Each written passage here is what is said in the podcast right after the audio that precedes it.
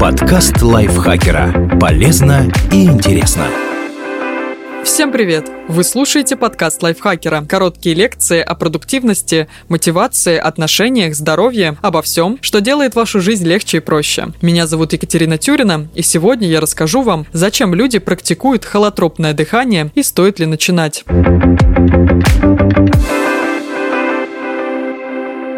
Что такое холотропное дыхание? Холотропное дыхание – это практика, которая заключается в быстром чередовании вдохов и выдохов. Процесс длится от пары минут до нескольких часов и изменяет баланс между кислородом и углекислым газом в организме. Из-за этого человек впадает в своеобразный транс, который можно сравнить с измененным состоянием сознания при приеме психоделиков типа ЛСД. Адепты холотропного дыхания полагают, что такая необычная форма сознания помогает достичь нечто вроде просветления, лучше познать себя и свое место в этом мире. Само слово «холотропное» в переводе с греческого означает «движение к целостности». Собственно, авторы техники холотропного дыхания, психотерапевты Станислав и Кристина Гров, разработали ее в 1970-х, как раз в качестве замены ЛСД, объявленного вне закона. Они верили в целительный эффект психоделиков и хотели добиться такого же законными методами. Зачем практикуют холотропное дыхание? Считается, что эта техника, если ее правильно использовать, способна улучшить эмоциональное состояние, помочь избавиться от страхов и даже облегчить боль. Вот некоторые проблемы, при которых сторонники холотропного дыхания рекомендуют его практиковать. Стресс, в том числе хронический, депрессия,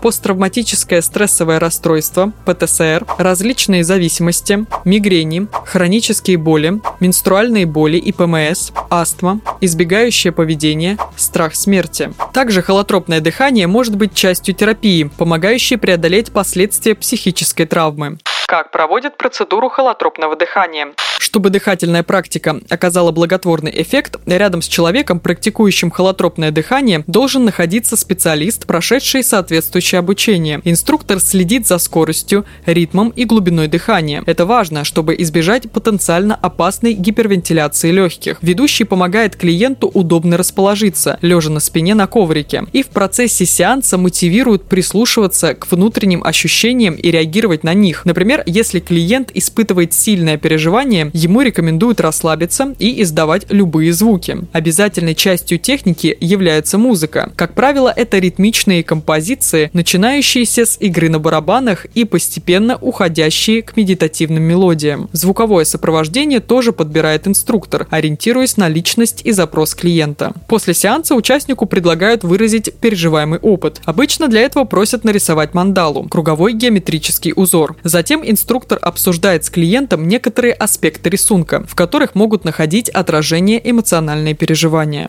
Что о холотропном дыхании говорит наука?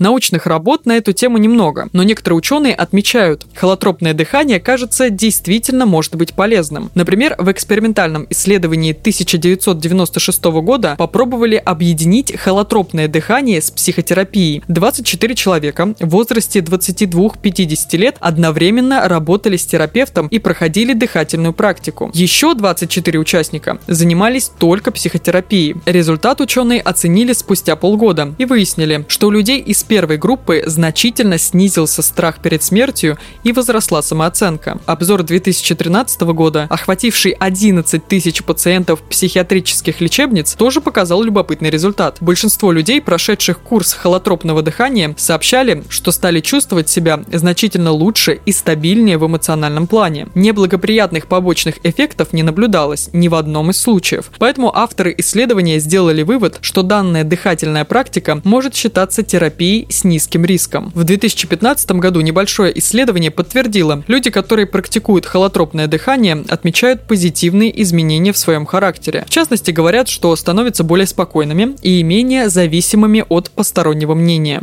Что не так с холотропным дыханием? Есть несколько моментов, которые указывают на то, что такая дыхательная практика подходит далеко не для всех. Это может быть вредно для здоровья. Психоделические переживания, которыми сопровождается каждый сеанс холотропного дыхания, сильная нагрузка на организм. Кроме того, остается риск получить тяжелую гипервентиляцию легких. Для некоторых людей это может быть опасно. Перед тем, как практиковать эту дыхательную технику, обязательно нужно проконсультироваться с терапевтом или другим наблюдающим врачом. Особенно если диагностированы любые заболевания сердца и сосудов, стенокардия, гипертония, глаукома, отслойка сетчатки, остеопороз, любое медицинское состояние, из-за которого нужно постоянно принимать лекарства, случаи панических атак, психозов, судорожные расстройства, психические заболевания. Также от дыхательной практики стоит отказаться беременным и кормящим женщинам. Не факт, что это эффективно. Исследований холотропного дыхания мало, а к достоверности их результатов есть вопросы. Авторами работ, подтверждающих эффективность психоделических практик, зачастую выступают люди,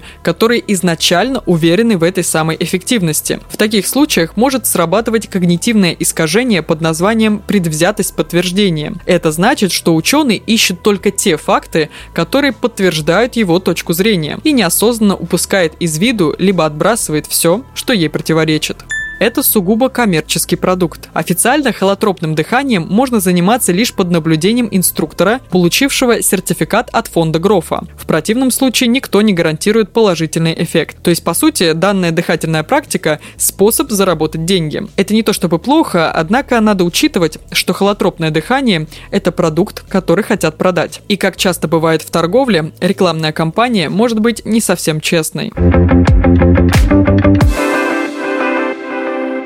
Спасибо Екатерине Комиссаровой за этот текст и спасибо вам, что прослушали этот выпуск. Подписывайтесь на подкаст Лайфхакера на всех платформах, ставьте ему лайки и звездочки. Заходите к нам в чат в Телеграм, он так и называется, подкасты Лайфхакера. А я с вами прощаюсь. Пока-пока. Подкаст Лайфхакера. Полезно и интересно.